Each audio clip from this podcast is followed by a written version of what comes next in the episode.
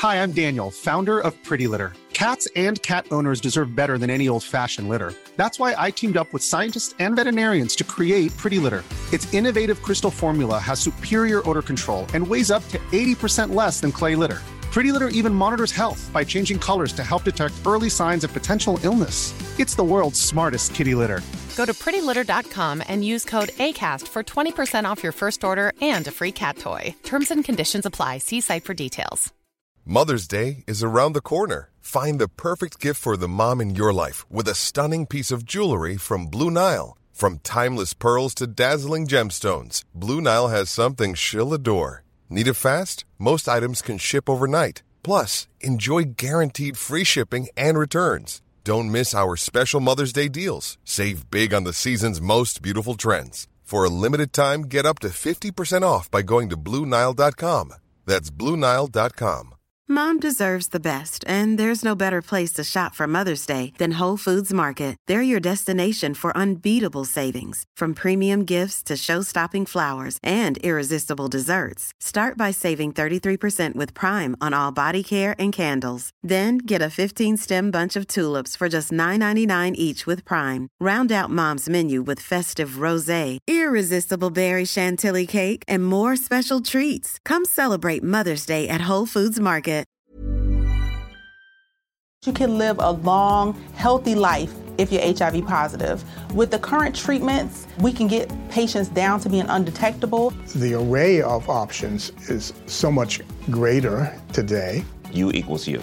Undetectable equals untransmittable. If someone who's HIV positive, they're taking their medication, they're undetectable, they're not able to pass HIV to their partners. Do it for you, Montgomery County.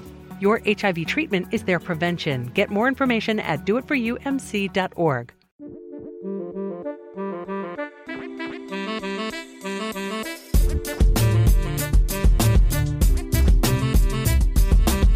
Hey everyone, Scott Hanson here from NFL Red Zone. I hope you're checking out one hour of Five Yard Rush, one of the best podcasts on NFL football in the UK.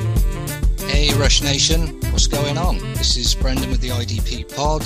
Yeah, change of tack this week. Um, we've uh, we've let the the wingman, the co-host, uh, do the intro this week. So, uh, but don't worry, Nathan is very much in the building, and um, so let's bring him in. And uh, I believe, well, we both had a week off, but uh, I think yours was a little bit more uh, interesting and eventful than mine. So, welcome back to the pod, mate. And how was your week? Yeah, well, I'm still I'm still slightly rocking. Um, I, for those who don't know, I've been away on a on a cruise, probably the weirdest cruise I'll ever go on, and um, um, just around the UK.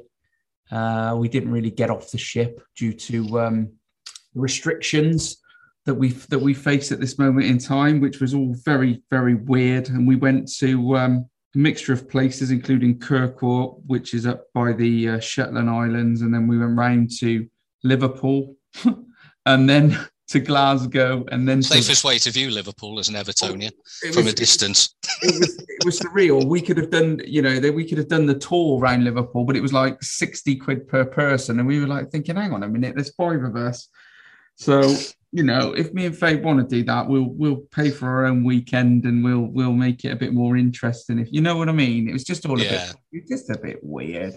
It is when I mean, especially when you know I was sat there at the weekend watching. Obviously, you know we- we're not going to focus on it for obvious reasons, but you know the Premier League's kicked off again, and uh, you know, I'm sitting there watching Old Trafford, ninety thousand fans jumping up and down, hugging and kissing. You're like, and you guys pay good money and can't get, can't get off the boat.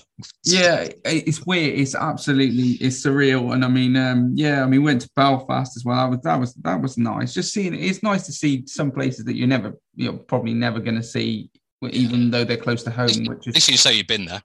well, kind of, yeah, yeah. It's just just just surreal, but it was nice. It's still nice breakaway. You know, you to use the ship and use all the um all the things they got to offer, and it was just good to to to to you know to do that. I um I've managed to get back and catch up on some all the preseason games, which have been yeah right old mixed bag, typical preseason. Really, you know, you see you see.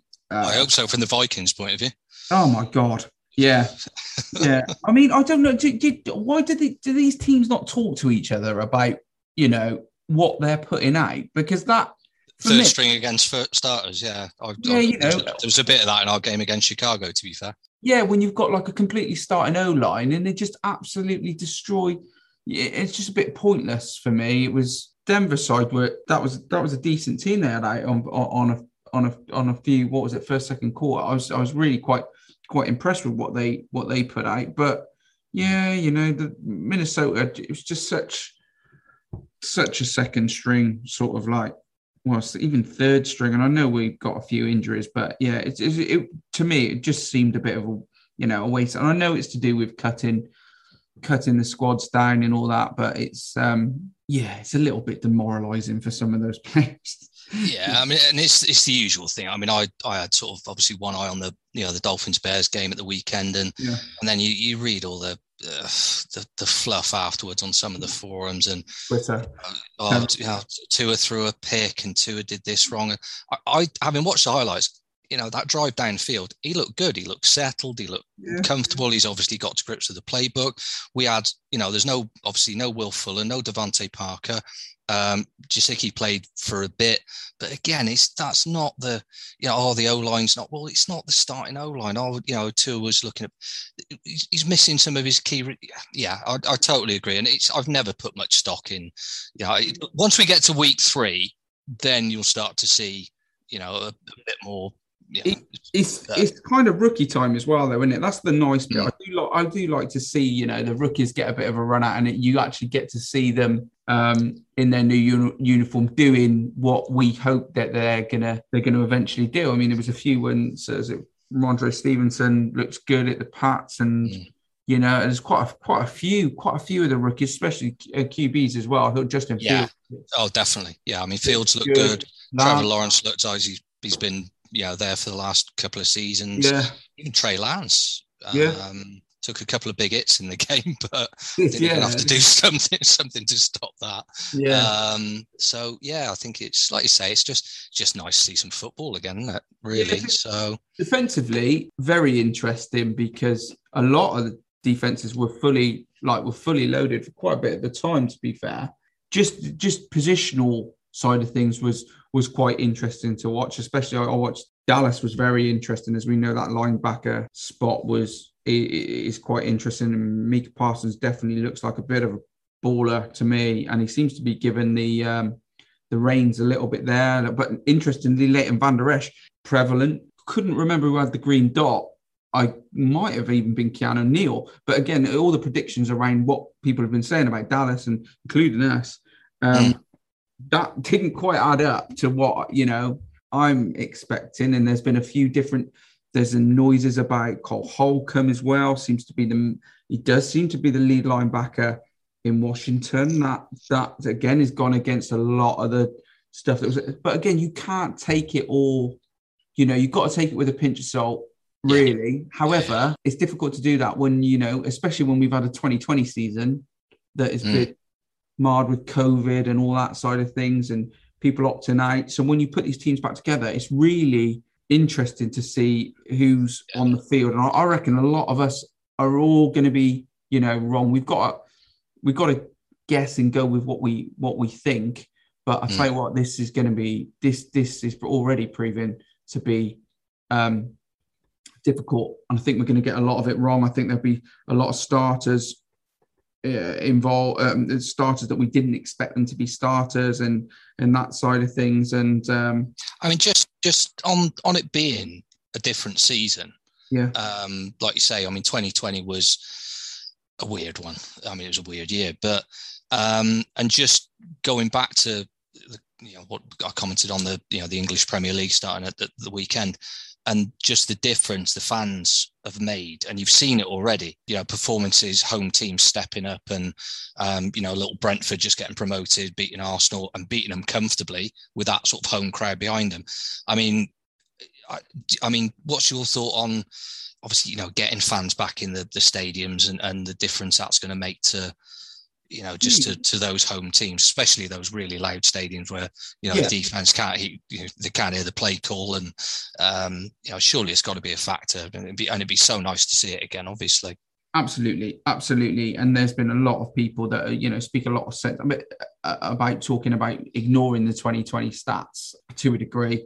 Um, however, you can't you can't just ignore them. You know, no, I mean, the, the, cream will always rise to the top. So you, you yeah, and also also you got you know you just can't because that's a whole year. And in the NFL, you know, some of the shelf life of these kind of players at their premium might only be two to three years or three to four years or all of that. So if you're going to just take a year out of that's then you're really shooting in the dark, you know. In and also, especially with the 2019 class, I mean, we've still got a lot of older players that were at the top. So then you're going to be bringing in age that where you'd have probably see their ADP drop in 2020, which we may not have done, or they opted out, so they weren't even wasn't even relevant. You know, it, it's it is quite it is going to be a complete change from from last year. We know it is with the play calling. You know, we know that they could. Uh, the talks of the fact that you could hear the play calls going on, and you know that um, they won't do that, especially like you know like stadiums like the Seahawks and um, you know the Saints. You know the, these places where they just rely on this on this sort of like um, this extra man being the crowd noise, and it's great. I, I mean, it's part of part of well, you kind of love to see it, especially when you can go you go there and you beat them. You know what a what a win it is because you you're beating the crowd as well, and you get that kind of thing. And it is a loss to the game when they go. However, you know when they lose that advantage, it does put it into a bit of a level playing field. And it'd be interesting, uh, you know, and I'm talking stats wise as well, because it was a level playing field for everybody last year and it, it isn't a level playing field in a normal in a normal season. It just isn't. You know, some teams play different ways and and have have a have a knack of some excellent schemes and an excellent calling and all this kind of stuff where they can they really mix it up. Those teams suffered a little bit last year.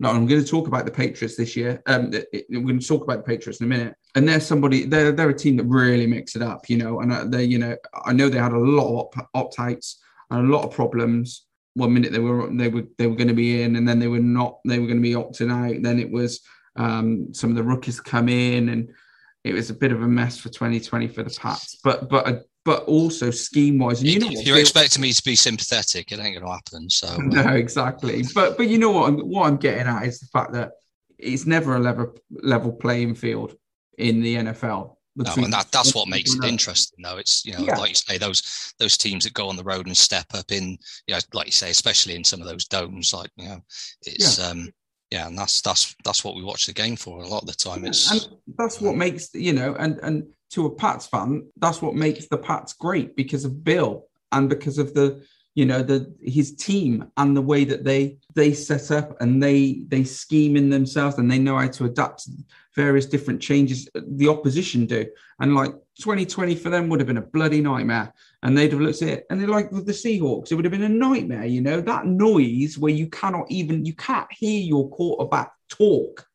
You cannot hear his calls you know, they rely they rely on that in a way. They it's harsh to say that they rely on, but you know you know what I mean. That that, yeah, that is one of the that's one it's of the an extra, it's an extra man for them, isn't it? So absolutely the, you know, the twelfth man football analogy. So absolutely, and that's what you know.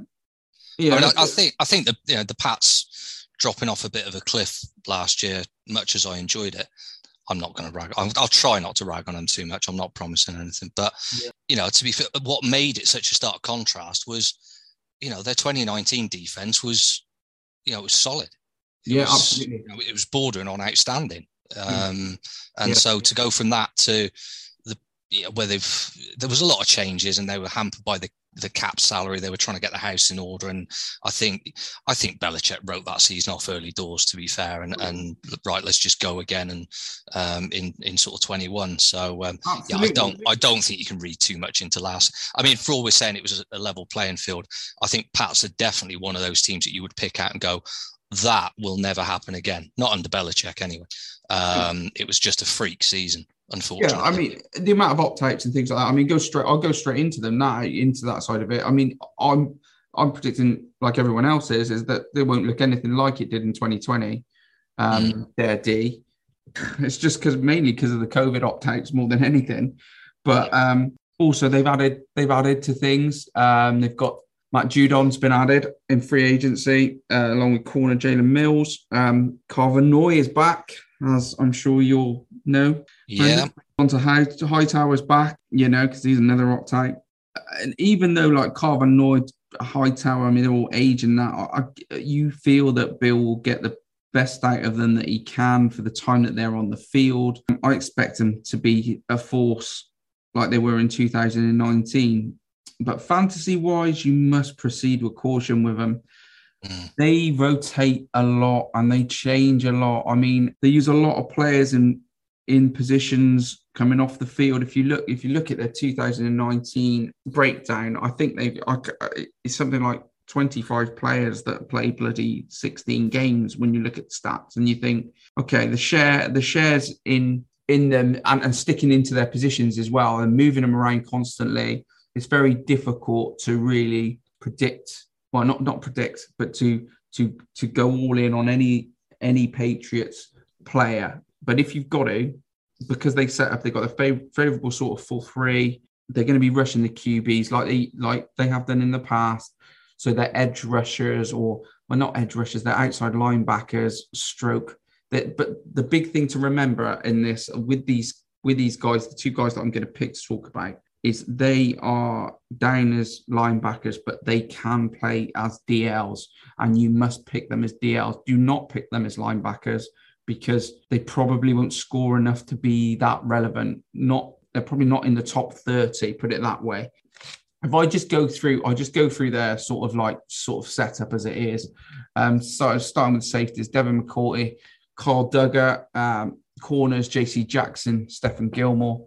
Um, expect the linebackers, the middle set linebackers to be uh, Dont'a Hightower, Ja'Whaun Bentley, Ja'Whaun Bentley, who, who, looks a decent prospect, but again, fantasy wise, mm, cautious. And then you've got your two outside linebackers classed as edge rushers, if you can call them that. Well, you're definitely Matt Judon. Um, but Carl Van Noy and Matt Judon now, Chase Winovich is also in the mix, but I'm going to concentrate on Matt Judon and Carl Van Noy. Um, again, I will stress again, you must pick them. If you're going to pick them up, pick them up and play them as defensive linemen, not as linebackers, because you should be getting, um, well, depending on how deep your leagues are, you should be able to pick more consistent linebackers up in that. I mean, look, at the end of the day, like last year, if they're playing Carson Wentz or the version, the whatever the 2021 Carson Wentz, if there is one going to be around. I don't think no one's going to be playing Wentz for a while. I don't think. Well, no, but you know that that, that just has no protection and has yeah. no clue. Seems to have completely lost the plot and is getting sacked left, right, and centre. Then yeah, yeah, whoever comes up against them, yeah, maybe then you'd be looking at playing. You know, um, but that is that is based on a matchup potential. Might be a rookie QB um, where you say to yourself, right, okay, I'm looking for sacks today.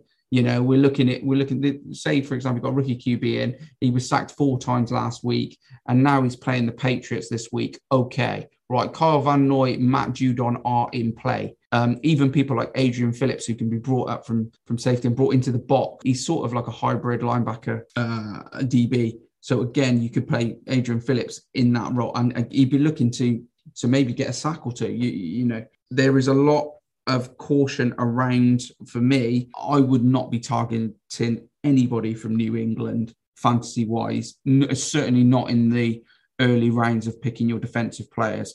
There's a lot more consistent fantasy scorers out there than these guys.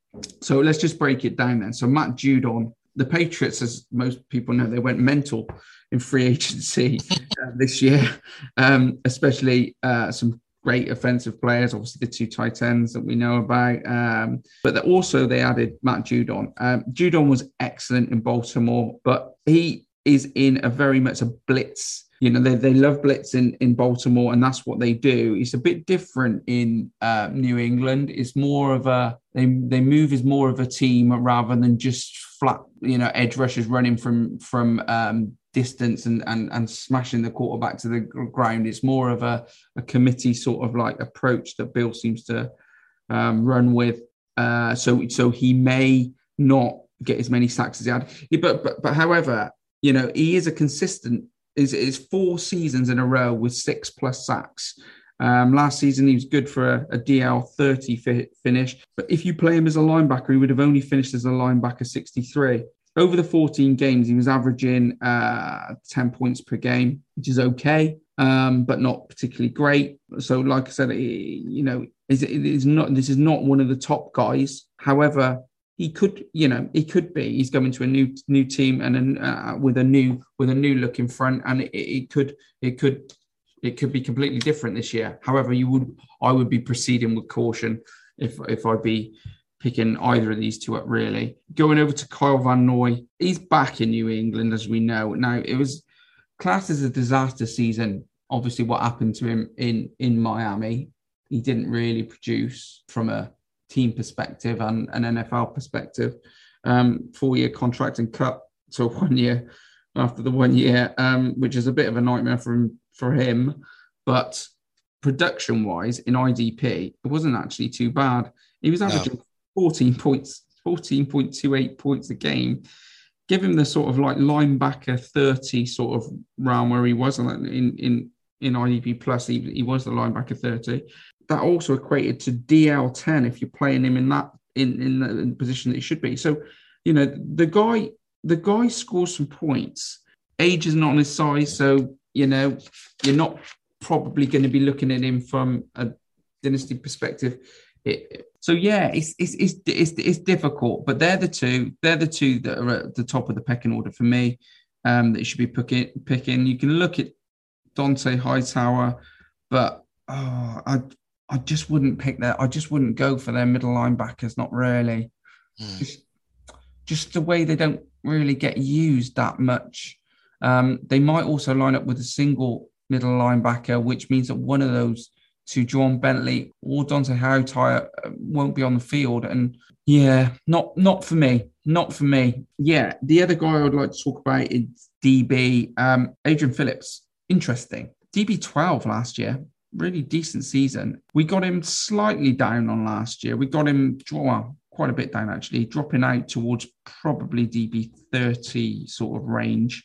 With DB12, he he finished with 206 points last last year, which is mm, to be sniffed at. The issue is Patrick Chung is coming back, so where will that you know will that make a difference? Maybe, maybe not. Um, like I said, he's a, he's more of a hybrid linebacker DB. What, where he's going to be used, he's going to be a little bit uh, in the in the box back at, you know he'd be doing all sorts of stuff and and it's a bit risky a bit risky banking completely on phillips however he is probably the I would I would expect he he may be the highest scorer in this team fantasy wise this year. So so yeah, they're the three for me. I can't I can't even pick up. But if I was going for somebody randomly outside, Kyle Dugger, he was the rookie pickup last year. Um, he was the shocker out in the blue. They obviously, you know, they know something about Kyle Dugger. He's a um, that that nobody really picked up on in 2020 uh, in the in the draft. You know, he was he was a shock. Everybody had to look him up to find out who he was. He's inter- interesting character and an interesting. You know, they've got some big. I reckon they might have some big plans for him, and it'd be interesting where they. You've got the McCourty brothers coming. You know, um, sorry, Devin coming to the end of his time. Uh, Stephon Gilmore, obviously, yeah, these great corner but again, fantasy relevant, I wouldn't bother. Yeah, so so they're, they're the three for me. So so if we pick those three, it would be Matt Judon, Kyle Van Noy, and Adrian Phillips. But as we said, I would definitely um, definitely err on the side of caution picking up New England players. I've gone sort of back into the draft and looked at because I mean we always like to focus on you know one to watch as well. So I mean they've they've definitely taken steps to you know improve that sort of D line and and sort of the rush, haven't they? I mean they've they've picked up um, you know Christian Barmore sort of you know DL in the second round, yeah. who's you know class as a, a, a pretty well a, a, good interior sort of pass rusher yeah. um, and then for me what could be a, a, bit of a bargain in the third round you know ronnie perkins again at edge you know another potentially explosive rusher and you know, if he if he comes to the fore, I mean, at the 96th pick, he could be a real third round bargain for him. Um, and like you say, with with I think Belichick is, you know, you've touched on it several times. You know, the, you've got some aging players in there, and um, he's he's definitely looking to sort of freshen things up. Whether they slot straight in, you know, like Yeah. with all rookies, we'll have to wait and see if they they can hit the ground running. Um, but I think Perkins could be, yeah, he could be. Um, as I say, if he pans out, it- they could have snapped up a real bargain, and, and it's, it would be typical of Bill, wouldn't it? I mean, he's, he does his own work better than better than most. Um, the big problem the big problem is with them is even you know they're in new england so the issue is is bill and the way that the patriots use all these players and whether they actually become fantasy fantasy relevant is going to be apps is going to be interesting to see and i, I I probably uh, if i was a betting man i'd say probably not because even the really top players you know matt judon would be predicted i'd be predicting matt matt judon to have a a better season than he will if he'd have stayed in Baltimore. You know what I mean? Just because of the way Baltimore play, and they have got that fantasy. You know, when they go big, they go big because it's blitz after blitz after blitz. So when when when they're on top of teams, it's and it's often the same kind of the same players. When what you find with the Patriots is is you know it, it can be I've, I've always found this when you like oh we got it's, it's like you got one one player makes a sack and then the same thing happens again a couple of snaps later and it's a different player making that sack from the same position mm. where you go which is great from the team perspective but from a fantasy perspective you've gone oh you know you know you know what i mean? And that, that's where you find it with the, the patriots. I just find that the lineup their interchange the way they use them you the big guys the big guys in the middle will be locked in. Lawrence Guy um you got a few other guys that are around. Barmore's going to be interesting. He's a big fella. And um uh, but uh, again they'll be locked on. They won't be they won't be moved around. It's the guys that are around them the ones that will pick up the points. You've got somebody you've got jonathan jones as well. He's an interesting character that they like to use. Um that always you know these guys always pick up an amount of points and actually dig into others points you know? So it's it's a it's a shared effort and a team effort collective effort from the patriots. Yeah that's probably what makes them great as a unit and extremely hard for oppositions to predict extremely hard for fantasy picks as well, as you said. Exactly. So that's that's the problem. That's the problem you've got, and that's the problem from a fantasy perspective. When you when you're talking that you've got I don't know 16 team, uh, sorry 12 team league, so 16 team. Say for example, you've got to take a total of say the top 30 to 40 linebackers, DLs or DBs. These guys are often on the edges of them. I know they have there's particular particular players that dive in there higher up, but y- you wouldn't be taking them as your DL one or your DL. You know, you wouldn't. You wouldn't. The first time that you take your DL off the board, it's very unlikely Matt Judon's going to be at the top of the tree. You're going to have somebody in front of him that you're going to take, and that's that's really where I'm pointing at. I'm just. You could look at the late round picks again, but the issue that you're going to have is again, it's such a shared. You might get somebody break out and take the lion's share but I would I would probably actually go go at a different team and a different angle. Yeah, um, yeah. But again, that's that's my that's my that's my preference on it. I'm not a I'm not a big Patriots fan when it comes to fantasy, and I think the points speak for them. They they back me up on that. Well, ladies and gents, as much I love listening to Nath break down any team, there's only so long I can listen to anyone talking about New England. So um, we're gonna have to um, we're gonna have to move it on, I'm afraid. Right. Well, I'm going to kick off um, with. I'm going to leave my beloved Dolphins to one side for a moment. Let's go with the division winners. Let's have a talk about about Buffalo. So, okay, last season, on the face of it, great season. A lot of people tipped them, and they very, very nearly went all the way. But and a bit like the last pod, where I maybe a bit controversially poked a few holes in Tampa's defense, I'm I'm going to do the same with Buffalo a hmm. little bit don't get me wrong. I mean, the Bills were great to watch last season, but as as good and as entertaining as that Josh Allen sort of offense was, I think you, you could make a case for it papering over some not serious cracks, but definite sort of cracks in the defense. So what's the problem? Well, for me, and you know, looking at how they sort of lined up last season, just a bit predictable. You know, whereas we've we've already touched on so many teams that uh, use a, a flexible front, single LBs, roaming safeties. The Bills setup was, for the most part, in a lot of games and the majority of snaps, it was a very traditional sort of run run defense. Really, um, the problem was that they actually, and quite ironically, they, they kind of failed to stop the run effectively in a lot of games, um, and they seemed a little bit reluctant to to change tack. Um, it, it's interesting because I'll, I'll go straight from the Bills into the Dolphins. We're going to leave the Jets to, to the end because um, that'll probably be fairly short. They're kind of chalk and cheese because if you look at last season, you've got an outstanding offense in in Buffalo, and as I say, that that covered up for some of the you know the the holes in the defense. Whereas Miami were polar opposite. You know, you had a, a, an offense still very much in transition. Your quarterback coming in, mistakes being made, but the defense more than made up for it. I mean, if you'd put that Buffalo offense and the Miami defense together last season, I'd, they'd have wiped the floor with pretty much anyone. I think Tampa included.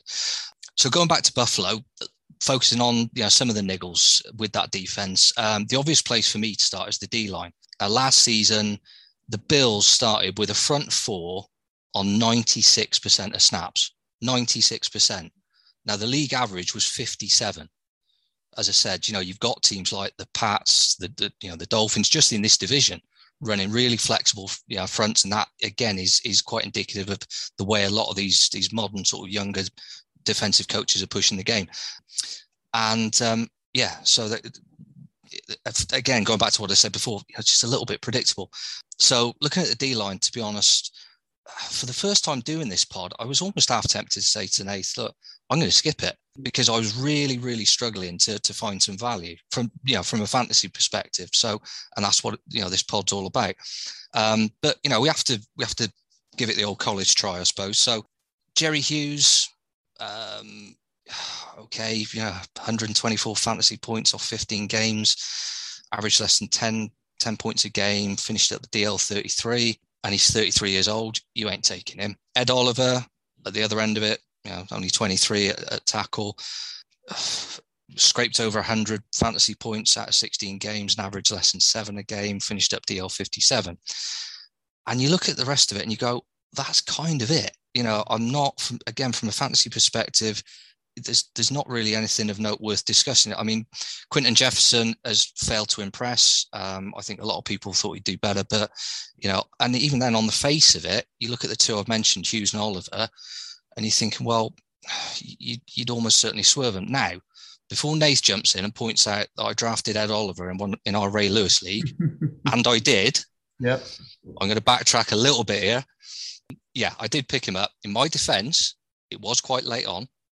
Um, I'd already plugged most of the well, I I picked almost sort of you know starting um, IDP players anyway. So, um, but looking at this year's draft, the Bills have clearly looked at that D line as an issue, um, and if they improve it, I was gambling on Ed Oliver's numbers improving.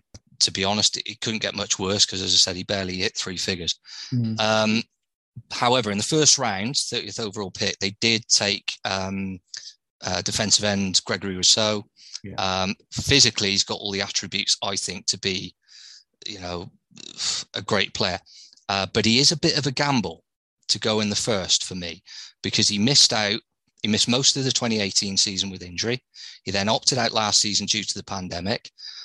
If he works, as I say, physically he's got all the attributes. They could have a serious player. If you're looking, if we're focusing on sort of one to watch, personally, and the one to watch, I would, I would look at Carlos Boogie Basham. I, I, partly picked him because of the nickname. Um, but again, you know, another defensive end. Um, but unlike Rousseau, um, Basham's played a lot more. He's been consistent. He racked up 10 sacks in his, his 2019 season. He's also a bit flexible. He's happy slotting in pretty much anywhere along that D line. Again, I know we've touched on Swiss Army knife players and and that in, in the last couple of pods. But because of that, I'd expect to see him, you know, seeing regular snaps, arguably before Rousseau does um, probably you know pushing out the likes of Quint, uh, Quinton Jefferson sooner rather than later. So the, the DL, yeah, okay, it's um, it's nothing to write home about. Linebackers is where it starts to improve a bit. Um, certainly, definitely from a fantasy perspective. So the top performer last season, uh, Tremaine Edward, Edmunds, put my teeth in. 202 fantasy points off 16 games, and here the average picks up a lot from the DL. Uh, 12.6 average points a game, 77 solo tackles, 42 assisted, two sacks. Finished up LB 29. Um, projection for next season, arguably because you know maybe they are going to improve that that sort of defensive line a bit with the rookies coming in. bit of an uptake on it. You know, we've got him, you know, racking up, arguably sort of stretching to about 230 points and possibly comfortably finishing within sort of the LB 20 position. Um, he said himself, he's, you know, he's, he's still growing into the game. In a recent interview, you know, he's room for improvement. He's only 23, so there's plenty of time for that to happen. And the stats from last season show he could get there and he could get there pretty quickly if he stays fit. Um, and then there's you've also got AJ Klein, um, kind of the other end of the spectrum, 30 years old now. Again, you know, reasonable fantasy season, 177 points, played all 16 games, 11 average points, finished up LB 44. Not a flashy player, solid, dependable, turns up, puts a shift in. But at 30, I think that 177 point season last year, you may have seen him. I think he's probably hit his ceiling. The interesting one for me is Matt Milano. Yeah, you can write off his fantasy points, I think, from last season because again, you know, he just scraped over the hundred mark, but that was only ten games. Um, and we'll touch on why it was only 10 games in a second. Nate probably knows where I'm going with this one. So he finished up LB 79. He did average over 11 points a game. And off those 10 games, 35 solo, well, 45 total tackles, uh, three and a half sacks, and one pick.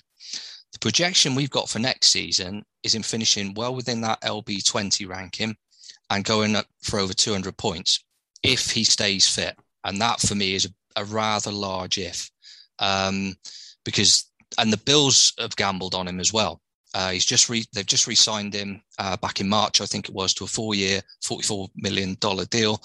Um, now, again, if he stays fit, I would say that's a cracking bit of business. But at just 27, he's already been dogged with injuries since round about sort of 2017. In the main, there've been sort of minor hamstring issues. Uh, he did fracture his leg. It was a, a pec injury or a pec strain coupled with a ham. He missed one game, I think, last season, which was a hamstring uh, strain earlier in the season, and then a pec injury, which he came back from after a couple of games, and then he was put back on IR because obviously you know, he still wasn't fit. With last season's rankings, a bit like we touched on with Vita Vea and Tampa, um, although I think Milano will go even further under most people's radar. If you can pick him up late on, and if he stays fit, and if those projected figures that we've talked about come to fruition or even close, that is an absolute steal um, for me. So, um, so yeah, the linebacker situation at Bills, it's um, yeah, it's a lot more interesting than the DL, but then that wouldn't have been difficult. Um, and then secondary, moving up to that. Um, well, this is where we find their top defensive um, player last season. Again, from a fantasy perspective, uh, Jordan Poyer safety, um, 238 fantasy points off all 16 games, averaging a fraction under 15 points a game. Finished up DB2. The, I mean, the figures are, are pretty impressive 91 solo tackles 33 assists two sacks two picks two forced fumbles with those numbers and as the and he is the clear strong safety um, in buffalo he's leaps and bounds ahead of, of his sort of um, counterpart, um, Micah Hyde, who tends to slot more into that uh, sort of free safety role. Um, okay, yeah, he's, he's turned 30 now, but I would easily expect another 200 point season from him, providing he stays fit. And he's going to be sniffing around that sort of, yeah, that, that DB top 10 um, again this season, I would imagine. Um, and then elsewhere in the, the the secondary, just touching on the cornerbacks quickly, um, you've got Taron Johnson and Tre'Davious White. Not a huge amount to, to split them really. So, I mean, Johnson just under 200 fantasy points, 194 points last season, all 16 games, 12 average, DB 16. 70 solo tackles, 24 assists, one sack. It was a hell of a sack. Uh, sorry, and one pick, which was a hell of an interception because he ripped off Lamar Jackson and went for 100 yards for the touchdown. Um, I think most people remember that game because um, it, it, sort of nailed down their um, their trip to the AFC Championship. On the other side, Tre'Davious White, uh, 162 fantasy points, missed a couple of games, so their their average points are yeah tough tough to split to be honest. Um, White slips down to the DB 41 again because he, he did miss a couple of games and his points were a bit lower as a consequence. For me, I'd still take Johnson, partly because you look at his numbers. I think he's just a busier player puts himself about a bit more, more tackles, um, and the mm-hmm. stats back that up.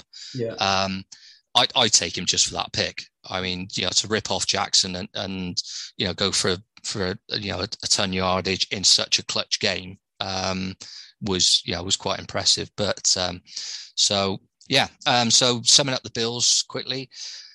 oh, the D line, swerve it. I mean, I would just just leave it alone. If you, if you, I, I was going to say if you got a gamble, then you do what I do and take Ed Oliver. I wouldn't even, I wouldn't bother. Um, linebackers, Trey Edmunds would be the obvious one, but I, Matt Milano could be a, as I said, he, he could be a really worthwhile gamble um, if you do fancy a punt on him, providing he stays fit. DB, I think you stick with Jordan Poyer um, because I think he'll go again and put up similar numbers this season. And the one to watch uh, for me, I, am going to go with with um, Carlos Boogie Basham. Draft him late, just for the nickname, to be honest. But no, I, I think I'd um, I think he'll be a good addition to I think he'll slot into what is, you know, we've covered it enough, a, a pretty mediocre defensive line at the moment. So, um, um, so yeah, he, would be. I think he'll he'll slot in before um, um, before their first round pick, to be honest. So, uh, so yeah, that's um, that covers off the Bills. Um, anything you wanted to sort of dive in with on that, mate? No, I don't think I think you covered everything there, mate. Uh, the only one is that is, is maybe AJ Epenesa. I mean, I know he didn't have a great um, start to his NFL career, but he he was somebody that everybody would uh, that were quite high on coming out of the draft, and I know he can be used in different ways. So he's another one that you might want to keep an eye on, just in case he does get put pushed out a little bit to to more of a uh, an edge sort of blitzing. The the problem is, is like like you touched on at the start, is that, that up front they're very static. And until that they they they obviously didn't feel that they had the players to be able to mix it up too much. So they stuck with what they had last year and it well worked okay for them to be honest the bills however they like you said they did get run on quite a bit um, which they will do if you know if it's that predictable then you're you you're going to be able to find you're going to be able to find lanes eventually, and that's what teams did to them. Um, so they, you're right; they they will try and address that situation, and I'm sure they're going to be moving people around to to make that happen. So, so yeah. Yeah. yeah. And as I say, they, you know, they've, they've, I think they've been well aware of that, and the, and the draft sort of reflected that.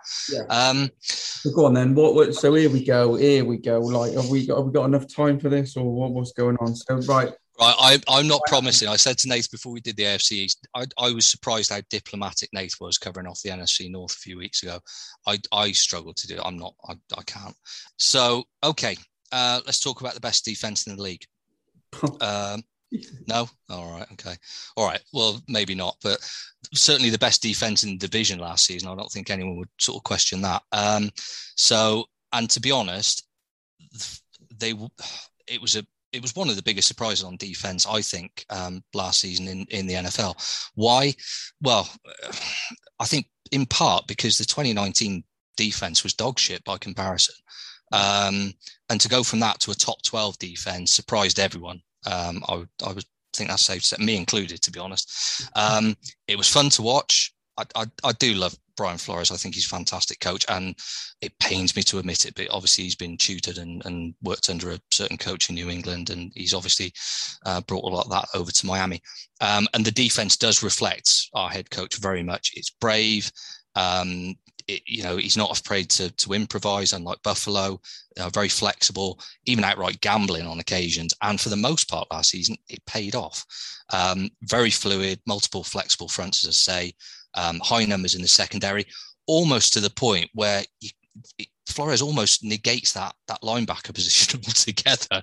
You know, there's there's the front, there's the back, and there's there's you know someone in the middle, Jerome Baker for the most part.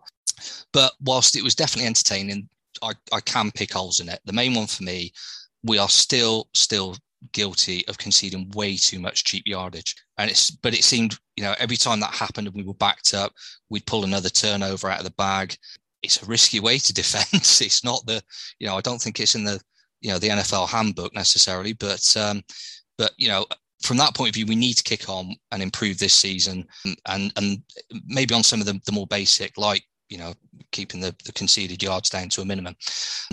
But we can't break down the Fins defense without focusing heavily on the turnovers because it was such a major factor last season, and we can't do that without Nath getting out the swear jar because I'm going to kick off with the secondary. And we're going to, yes, it's that time, ladies and gents. We're going to talk about Mr. Xavier Howard.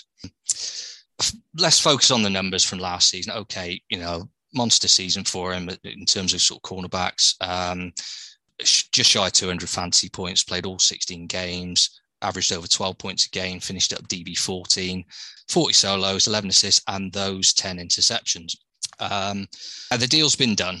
I've actually, I said to Nate before we started, I've just got here in my notes a little asterisk. Uh, Brent to waffle on a bit about Xavier Howard. And I have been a bit torn about this and eh, for a number of reasons, but you don't ever want to lose a player like Howard. Um, he's he is the most talented player in that secondary. That's that's a given. Um, he had a, a, hell of a season. My issue has been with him, and it's it, I think it's indicative of certain other players. Nathan I were talking about it before we came on. Um, you've got the likes of Jamal Adams going in having a monster season, and right. I want more money. All right, you've had one good season. I mean, we all knew the talent was there, um, so probably more so than far more so than than maybe Xavier Howard. I think the Dolphins have handled it fairly well. I don't think, I think uh, much like the defense, Flores adopted a bit of a bend, but don't break mentality with these negotiations. So he's had a restructured deal. It's not really going to cost us much more. Yeah, okay, we've, we've added 3.5 million in incentives. We've written off the uh, the fines from mini camp for his little, you know, uh, spitting out of the dummy moment. Um, so th- the problem is, can he replicate next season? You know, can he go again? Um, and that's why I thought, well, ultimately, if if we can't reach a deal, then okay, you don't ever want to lose good players, but you know we've done it before. Uh, all teams have had to say, well, enough's enough on on, on some occasions. Um, so you know, I mean, I I've actually drafted Howard in in one of our leagues. Um, and so far, and but that was quite late on. You know, he was he's he's he sort of remained on the board late in I think pretty much all of the drafts I've seen recently, mm. um, and I think everyone's thinking the same thing. I don't think he'll have another ten pick season.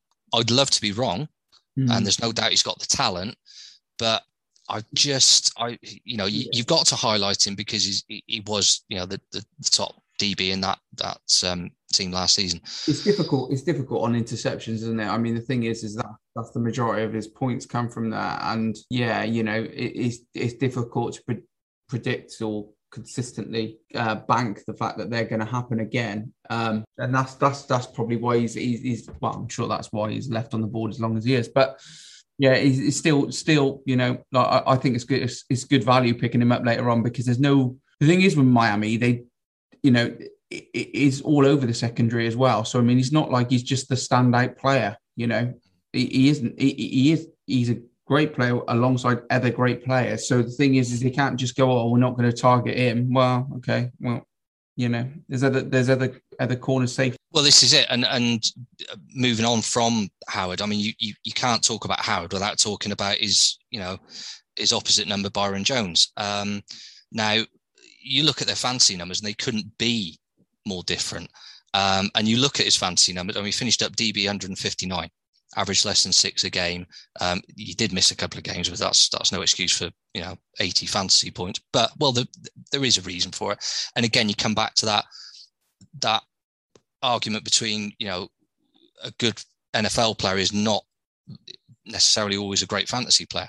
Yeah, um, yeah. And, and vice versa. I mean, you could have because I think for me, Byron's better in coverage, you know, and that's that's why it, I, I I do strongly believe it sort of opened up opportunities for Howard, you know, uh, to, to go and get those picks. But you, you look at sort of Jones's numbers, and you, you do. Whilst I initially didn't have a huge amount of sympathy with Xavier and Howard, and I think I think the deals worked out best for for both parties. I don't really think he genuinely wanted to move on. Who knows? Um, and I don't think Flores really wanted to lose him. But you look at sort of Jones's stats from last season, you kind of go, well, yeah, you can kind of understand where Howard's coming from, but um, and and the fact that you know last year Miami made Jones the fifth highest paid corner in the league. You know, Howard's looking across after his ten pick season, going, yeah, okay, well, hang on a minute, but you know, it's would you take Jones from a fantasy perspective? No, great team player, but you, at the moment you'll have to wait and see how the season goes. But you're not. The problem from a fantasy perspective with our secondary is finding value is tricky. um, because of the way Flores shuffles the pack. You know, you've got the likes of Nik Needham, um, sort of, you know, uh, Brandon Jones. They're all chipping in with decent tackle numbers, the odd pick, and they're all nibbling away at that sort of fancy points pie. Um, like say, it was just Howard had one of those seasons where he steps up and goes, you know, he just he just ripped off ten interceptions, and and his numbers reflected that. But I keep coming back to this. That is very very hard to replicate and and I think you've hit the nail on the head. It's you know you look at certain players in in sort of the D line or at linebacker position, you go, he is going to get you know X number of sacks or thereabouts. He's going to be good for so many solo tackles.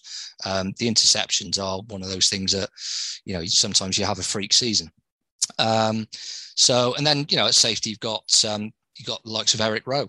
Um, uh, you know, good season, 178 fantasy points off 16 games, over 11 average points a game, finished at DB 31. Good tackle numbers. Pick, he had a couple of picks himself.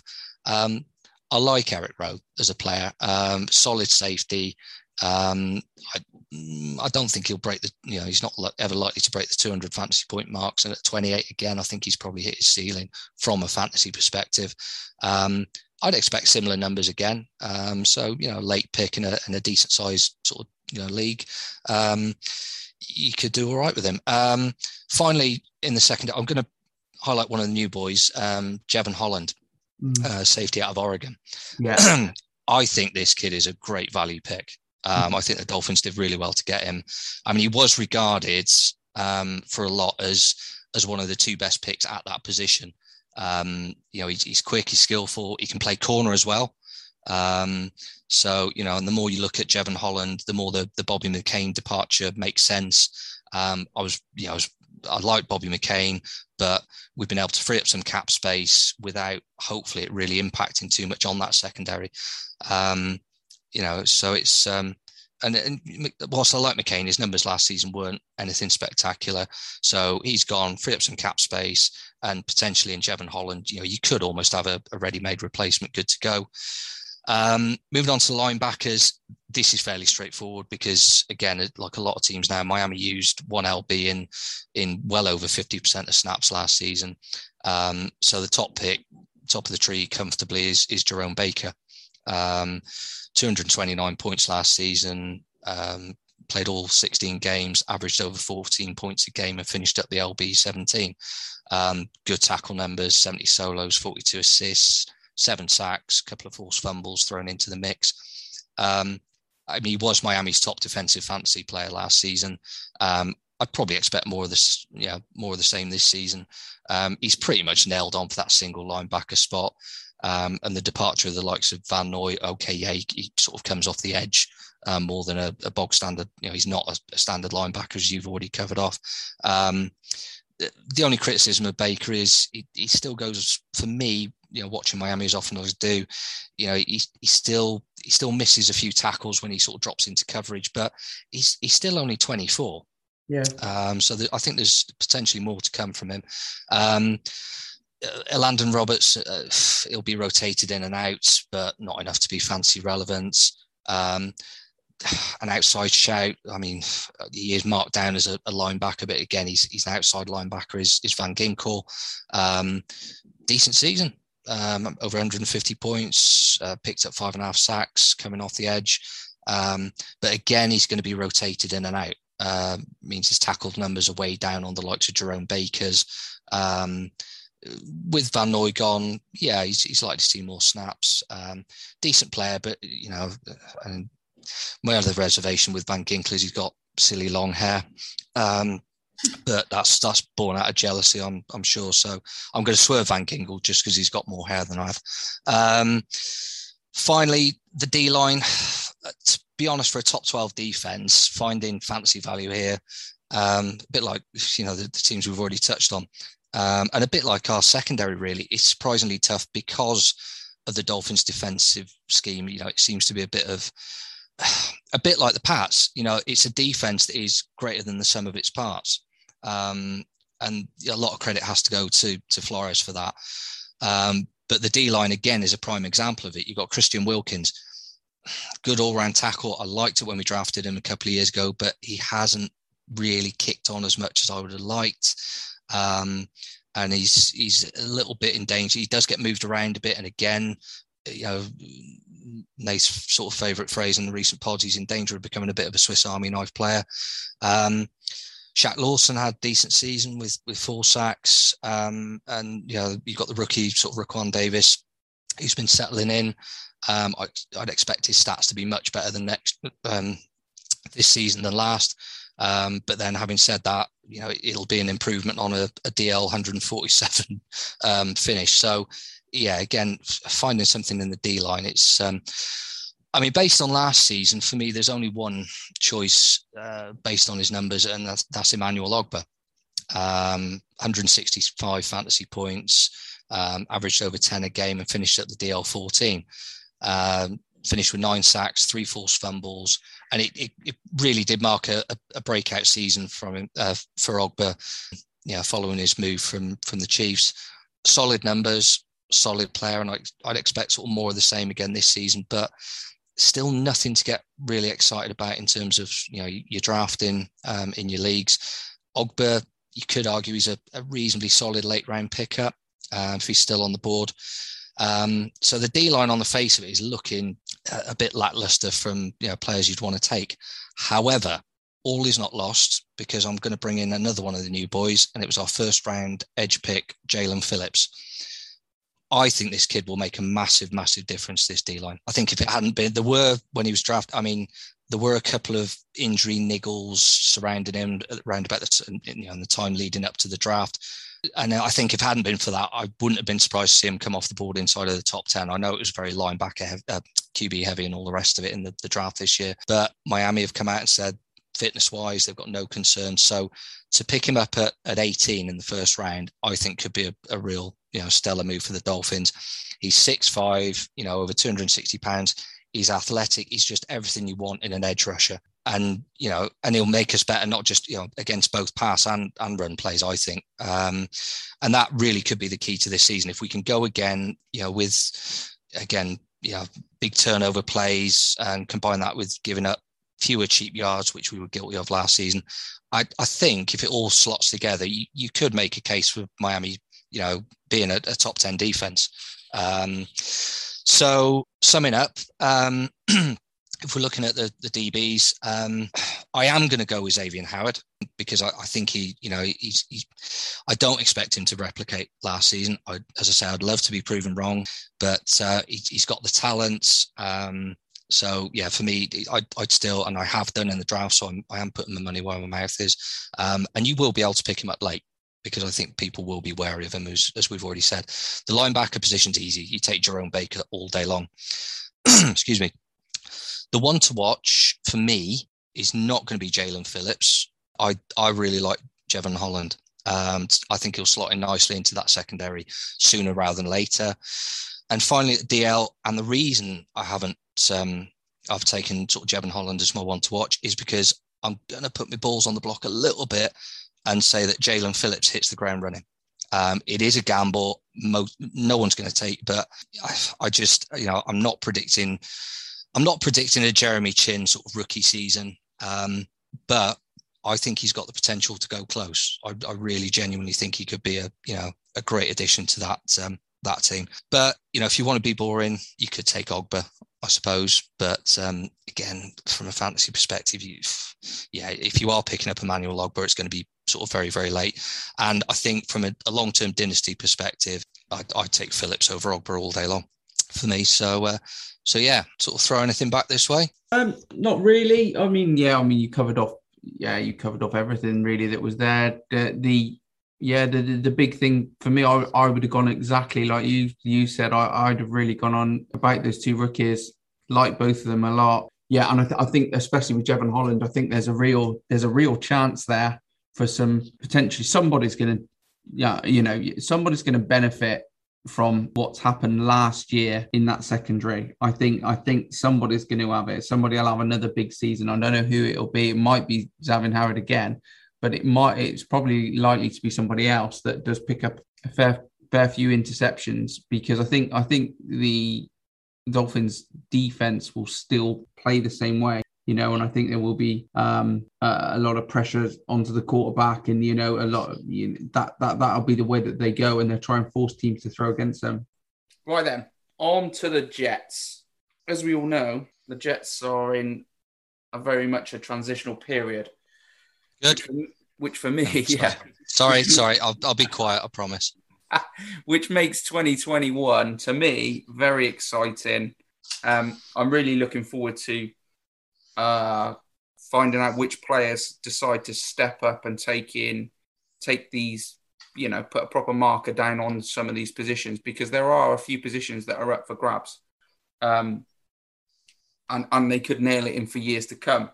Um, obviously, under Robert Saleh, it's going to be interesting, and it's going to be interesting to see what he brings to the Jets that he, that he obviously picked up from San Fran.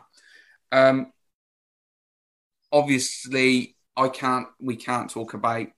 Uh, we can't not talk about the injuries that the Jets have just just got. Carl Lawson out is is a big shame, really. I I had him as a bit of a breakout this year. I mean, like a lot of people have in past years, um, and he hasn't really stepped up. But I did feel that this was a, you know, a, a chance for him, and definitely um, he could have racked up some decent numbers. So, um, what we expect, sort of like the Jets to look like, if um, the corners be Austin and Bryce Hall, I expect.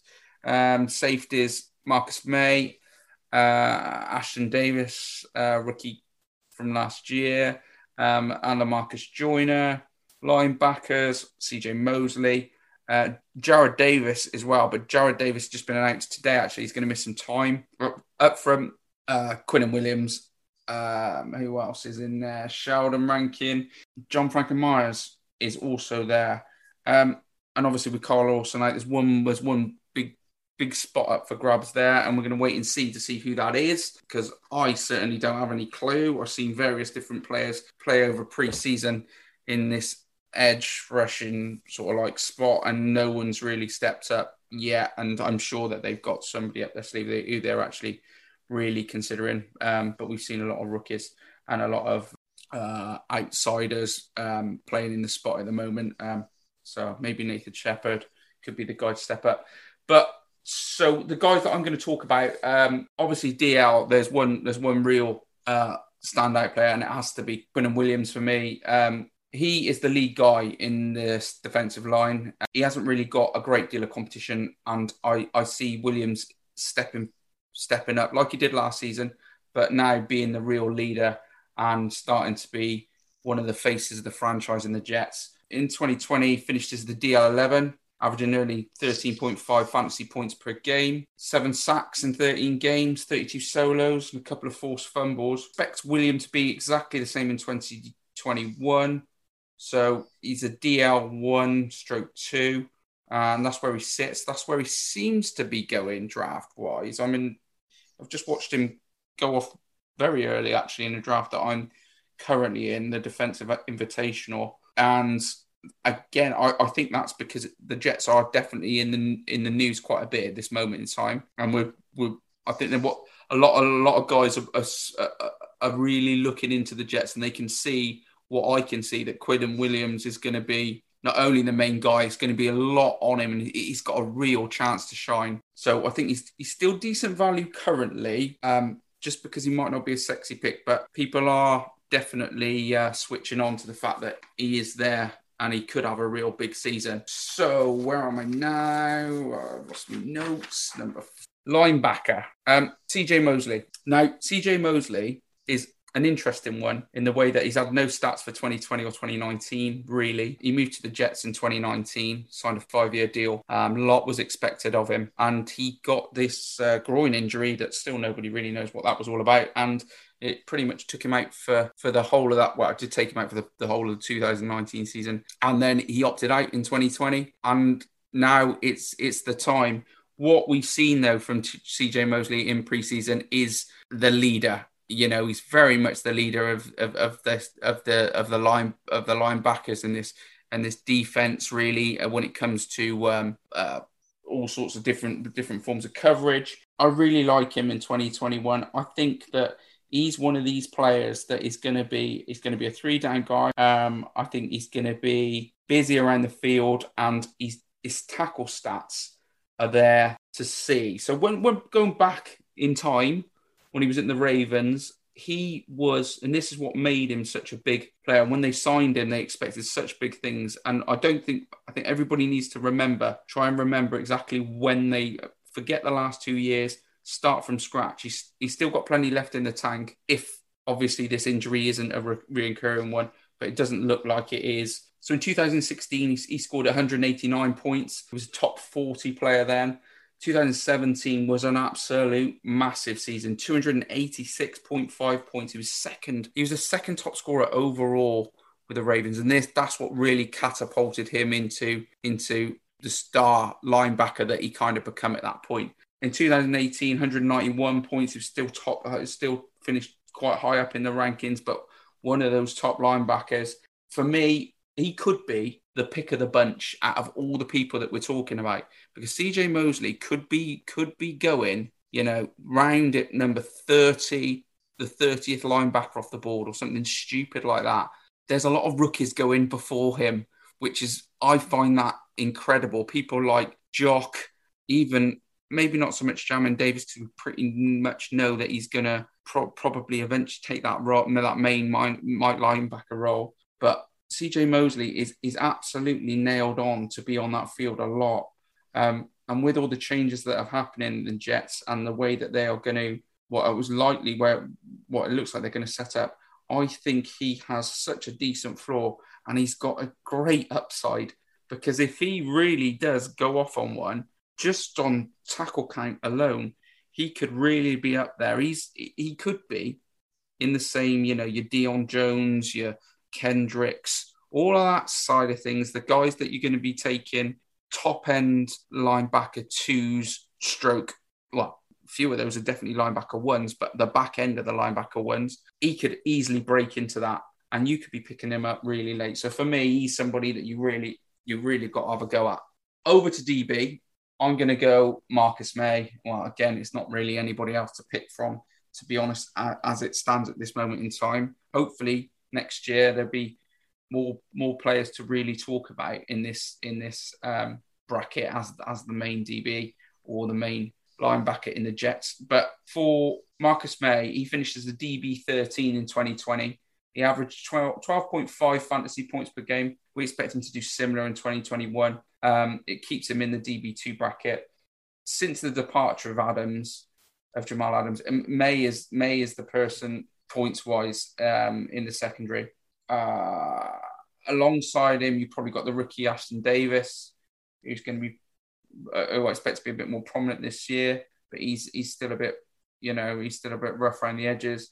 Um, Lamarcus Joyner has been around the block a bit, and he he knows he's a decent he's a decent player, but he shouldn't eat into anything uh, that Marcus Maye's going to nail on as his points. Yeah, so Marcus Maye's got to be up there. He's just he's just one of those players that he's got he's got to be up there. Um, uh, if he is on the board late, definitely take him. Yeah, if just just on an outside pick, just for a bit of fun, I haven't really got anybody um, that I would class as a nailed on pick because because there really is at the moment three only three players that I can see that are that are fantasy relevant defensively that are nailed on, but they picked up a couple of uh, rookies. And with the fact that Jarrad Davis is now, he's going to miss some time, there is a lot of talk. You've got um, Jamien Sherwood, um, and you've got Hamsah Nasirildeen. Now, which one of these two guys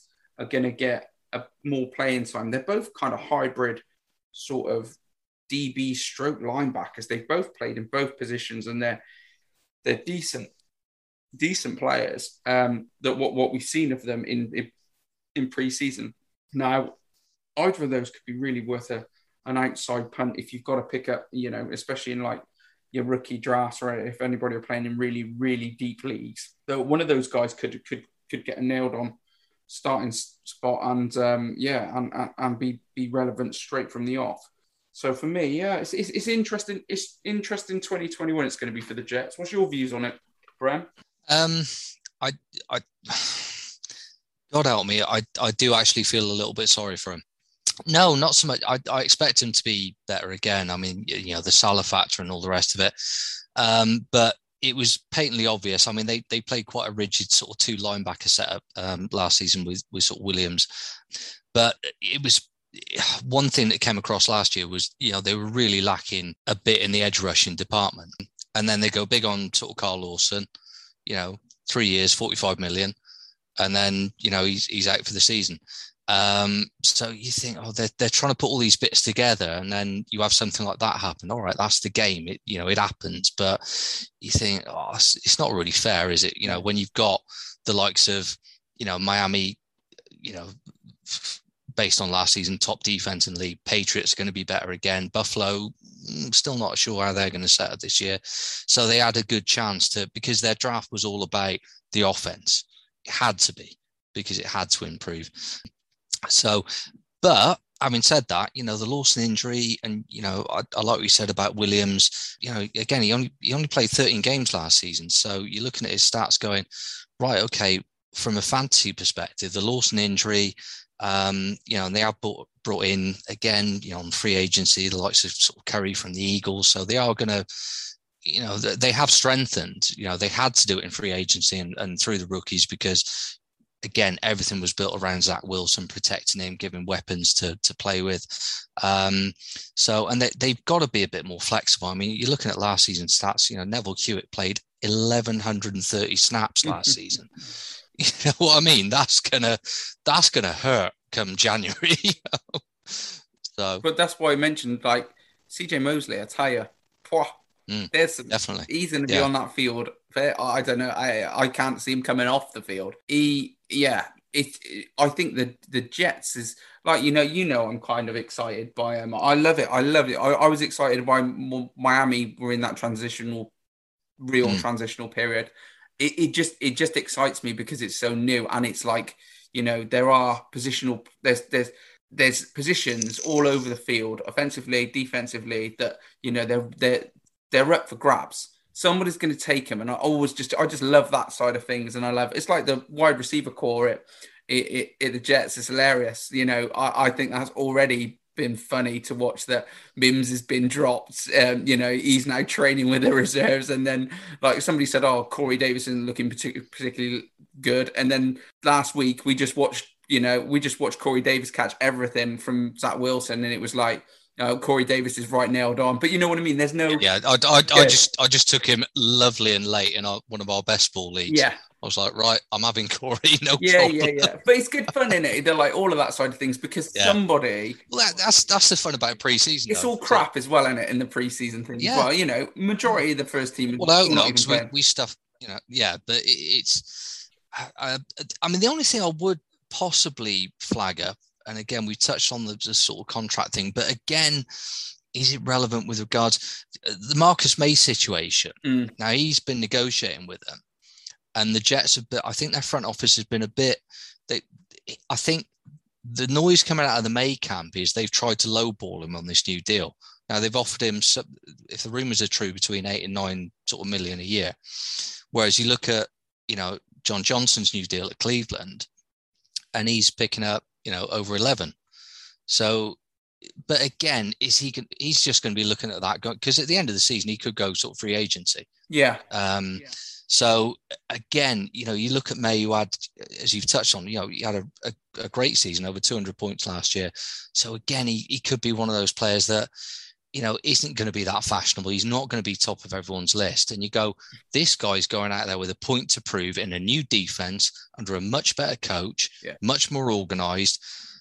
And you think, yeah, Yeah. he- he's, I you've got- got to be looking at it. I got really. no, I got no problems picking up these those three defensive players that I mentioned. I think they Mm. they're on my they're on my target list just on va- just on value because again they're not sexy or they're not you know but there's no reason that all th- that, that we wouldn't see all three of them. Also, there's there's the fact that you know Robert Saleh is going to need leaders out there, and now these three stand out a mile as the three leaders of this Jets defense, right? And you look at it and mm. go, okay, so there's a big chance that they are going to see pretty much all the snaps. they're going to be they've got the chance to really nail it in. They might, you know, it, they might not. The problem is the only issue is there's a one, you know, a wonder kid, one of these rookies comes out of nowhere. However, is still and is still pretty unlikely for me. I would say that the the the, the more um, favorable bet on this is going to be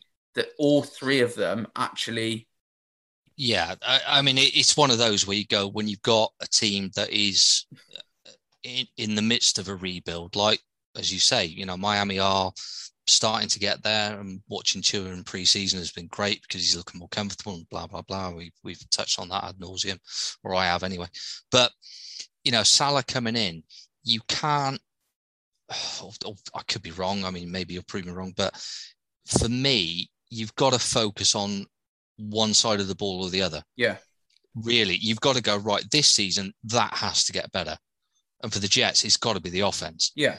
So I think you're right in so much as he's going to go, right, I've got solid, reliable players there in all three sections of that defense. And we've got to do our best to sort of build around that. And then, you know, if we have to go again in the draft, well, we've already we've spent our 21 drafts sort of building the offense, you know, giving Wilson the off, you know, the protection and the weapons. And, you know, so yeah, yeah, I, I think I think you're right. Those three players you've highlighted, they, they've got to be the core of this defense. This, this value in them because, again, like you say, they're they're not the most fashionable, sexy players in the draft, and people are, I think, going to be a bit standoffish. They certainly will on the offensive side because you don't know how Wilson's going to perform under pressure. You know, you don't know how some of these rookies are going to do on on the offense of offensive side of the ball, but you've got those sort of two, three consistent players on the defense that you go, right, that should be good enough and will have to be good enough for this season because we don't have anything else, especially, you know, with, with the injury to Lawson. So they, they've got to build the defense this season around it. Yeah, absolutely. If you were looking at, if you're looking at teams that, that I've got nailed on positions in them, I think, I think the Jets are right up there with the guarantees there that you you, you know you're going to be given and it, again it's for me it's on value it's just got to be on value when the thing is is when you when you look at other other comparable players um you know know that you would be putting up to to compete with somebody like uh Quinnen Williams or a CJ Mosley I guarantee you or Marcus Maye, those players that are in the same scoring section where you, where you think they're going to be scoring, guarantee you these three, maybe not so much Quinnen Williams because he is a little bit more special. He's a bit more, um, a bit more of a sexier pick than the other two, but points wise, you're going to be. These are going to be the later round picks in in their comparable players. Say, for example, I don't know. Um, let's pick so let's pick somebody. Let's say um, we're going to cover. We didn't go into somebody like Shaq Thompson's another great example of, of this kind of idea of where you've got you know this non-sexy player uh, who who will probably outscore.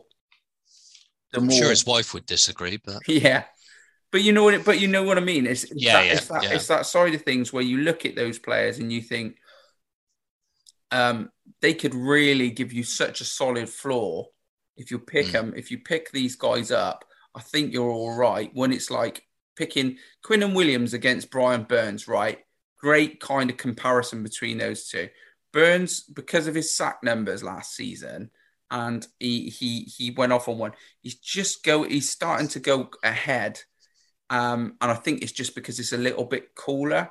But really, I, I, I think Williams is going to be right there, right there or thereabouts in that kind of bracket. And do you know what? It's like your Chase Youngs. I mean, I love Chase, but is he really going to score that amount of points to be that far in front of a of somebody like Quinnen Williams or a, as we said, Brian Burns? Is uh, do you reckon, or do you reckon that? I, I mean, it, it, the trouble is, it, it's it, and this is the beauty of doing what we do. It's a case of you look at the comparable defenses, yeah, and you go, well, there's no contest. You know, Washington are streaks ahead, yeah, the Jets, but then you go, but then you look at this division. I mean, if we if we just go back to the AFC East, you know, you've got Miami, who are going to be the top defense again. I think this season, and then you've got. I mean, we we do this with with each division, but that's not what we're here to discuss. It's really, and it's it's fun to talk about it as we always do, but you look at that. I don't think we've covered off too many teams, even with the elite players, the Jamal Adams, the Aaron Donalds, you know, the Jeremy Chinn. Well, Jeremy Chinn, mm, yeah, okay, he's got to prove it again this season. But um, you've just covered off the Jets and gone, actually, given what they're, given the rebuild and given where they're at at this precise moment in time, you can go, there is value in the DL, the LB, and the DB. Exactly. And I wouldn't, like you say, I would have no problem taking all three of those. Yeah. In in any sort of dynasty draft because there isn't much else to pick from. No. Because they are going through that rebuild. Whereas you look at, you know, your Washingtons and your Seattles and you go, you know, those are shit hot defenses. You know what's going to happen, and those points are going to end up being spread around, regardless of how many elite players you've got in there. Exactly, and how many teams can you confidently say are, that those to- those three players?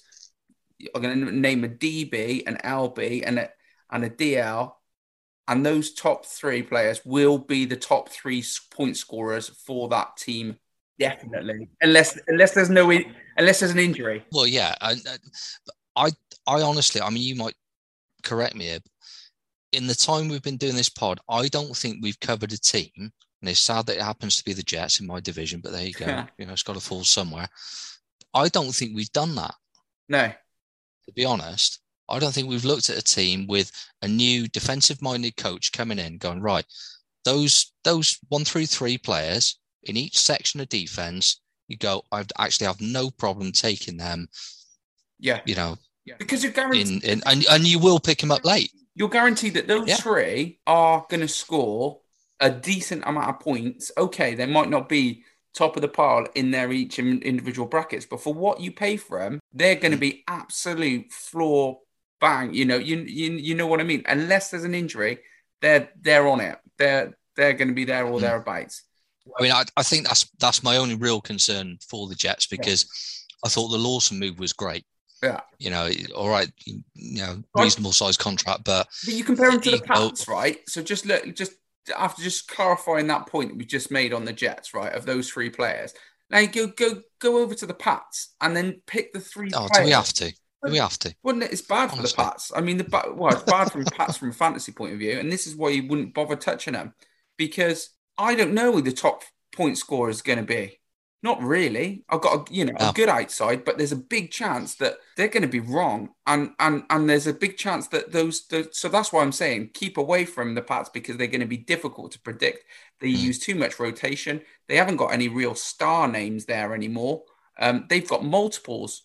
So which one's going to finish with what points or the top, you know, they're not there for me. And it's just like, no, you know, Miami, no. Miami is um, a little bit more predictable because because of the line. It is spot. because I mean you you've got the Flores side of it. Obviously, you know he's picked, he's brought that to to Miami from Belichick, but you've still got yeah, you've still got Jerome Baker, you've still got Xavier Howard. But you um, secondary though, the secondary, okay, Xavier Howard, yeah, great, but I, I, wouldn't go all in the fact that he'll be the top sec- point scorer in that secondary next year. He, no, no, I, I don't. You know, I, I think Jevon Holland will will come in and nibble away at it. Um, I think Byron Jones, because of the contract negotiations, yeah. and it's always it's almost been Xavier sort of sticking two fingers up at him, going, "Well, hang on, who's this guy on more money than me? Which when you well, when you think, right. when you yeah well, when you're thinking there's 32 teams and you've got a draft 24 players as uh, you know 24 players going off the board in a 12 you know if you've got two spots in DB or whatever and you're going to say well actually the guy that I've picked from Miami I'm actually not sure if he's going to be the top DB scorer in Miami. This, this, t- this ties in perfectly with what you just done on the Jets I mean, as a Miami fan and as a fantasy fan, if you gave, me, if I had to pick one player out of that Miami defense, well, it's easy. It's Jerome Baker. Yeah. Why? Because he will play. He's that nailed on single LB all day long. He's, he's, you know, he's going to replace Bobby McCain as the captain. He's only 24, but he'll play. Why? Because of the way we set up.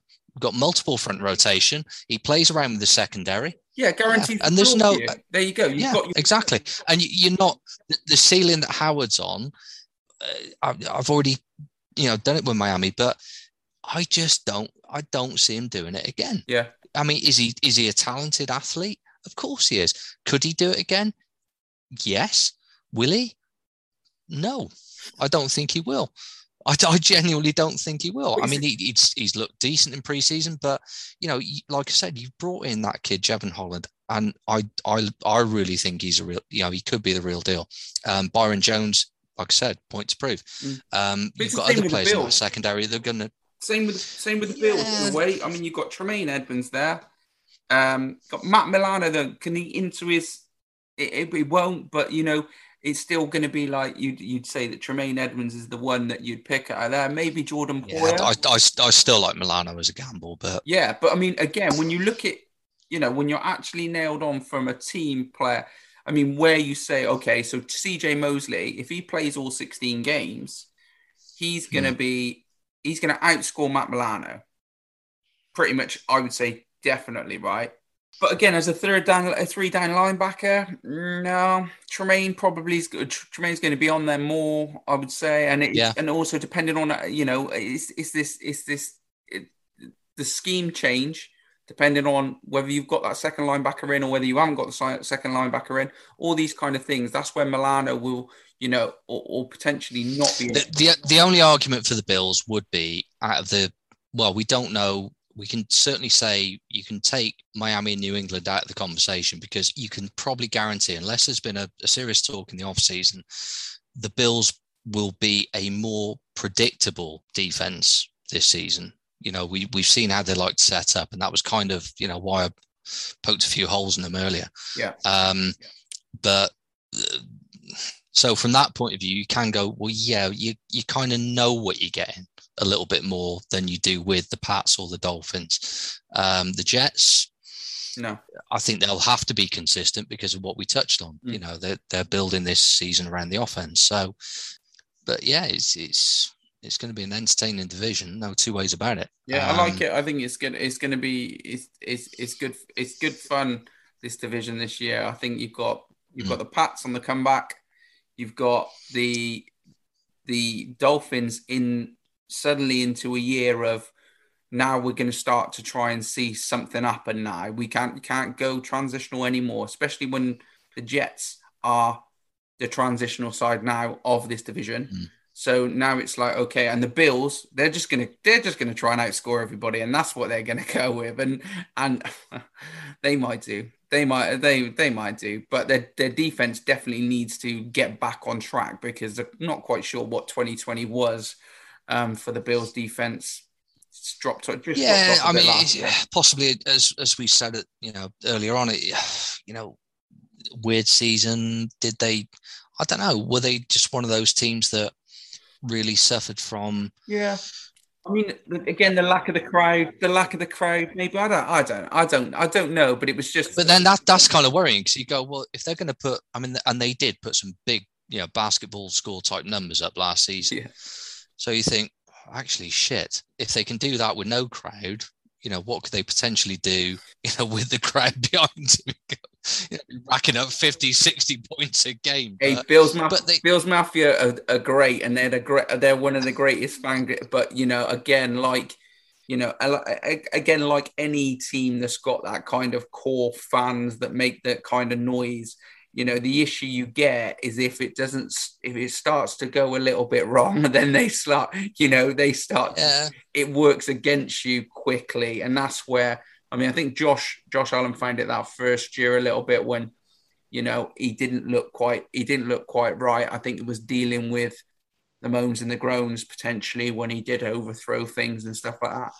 But he's obviously found a way to get past that now. But yeah be interesting yeah interesting yeah yeah got the AFC North to come, which we'll be doing next week. Um, that is obviously an exciting one. I think it's got three of the three of my favorite defenses are in there. So so yeah, um, looking forward to doing that one.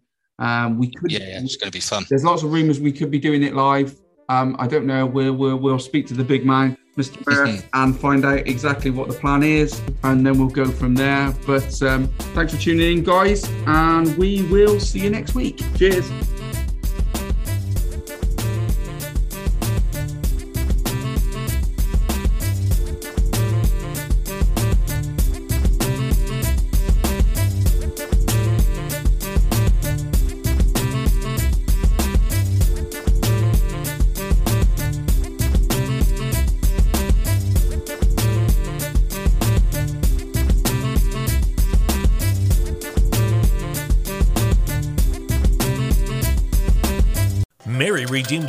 $50,000 cash prize playing Chumba Casino this year. I was only playing for fun, so winning this was a dream come true. Chumba Casino is America's number one social casino experience. It's serious fun. With over 80 casino style games to choose from, you too could win life changing amounts of cash. Be like Mary. Log on to chumbacasino.com and give them a whirl. That's chumbacasino.com. No purchase necessary, void or prohibited by law. 18 plus. Terms and conditions apply. See website for details. The voice in the preceding commercial was not the actual voice of a winner.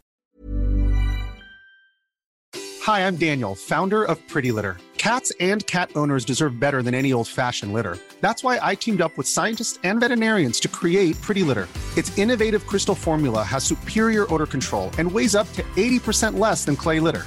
Pretty Litter even monitors health by changing colors to help detect early signs of potential illness. It's the world's smartest kitty litter. Go to prettylitter.com and use code ACAST for 20% off your first order and a free cat toy. Terms and conditions apply. See site for details. Mom deserves the best, and there's no better place to shop for Mother's Day than Whole Foods Market. They're your destination for unbeatable savings, from premium gifts to show-stopping flowers and irresistible desserts. Start by saving 33% with Prime on all body care and candles. Then get a 15-stem bunch of tulips for just $9.99 each with Prime. Round out Mom's menu with festive rosé, irresistible berry chantilly cake, and more special treats. Come celebrate Mother's Day at Whole Foods Market.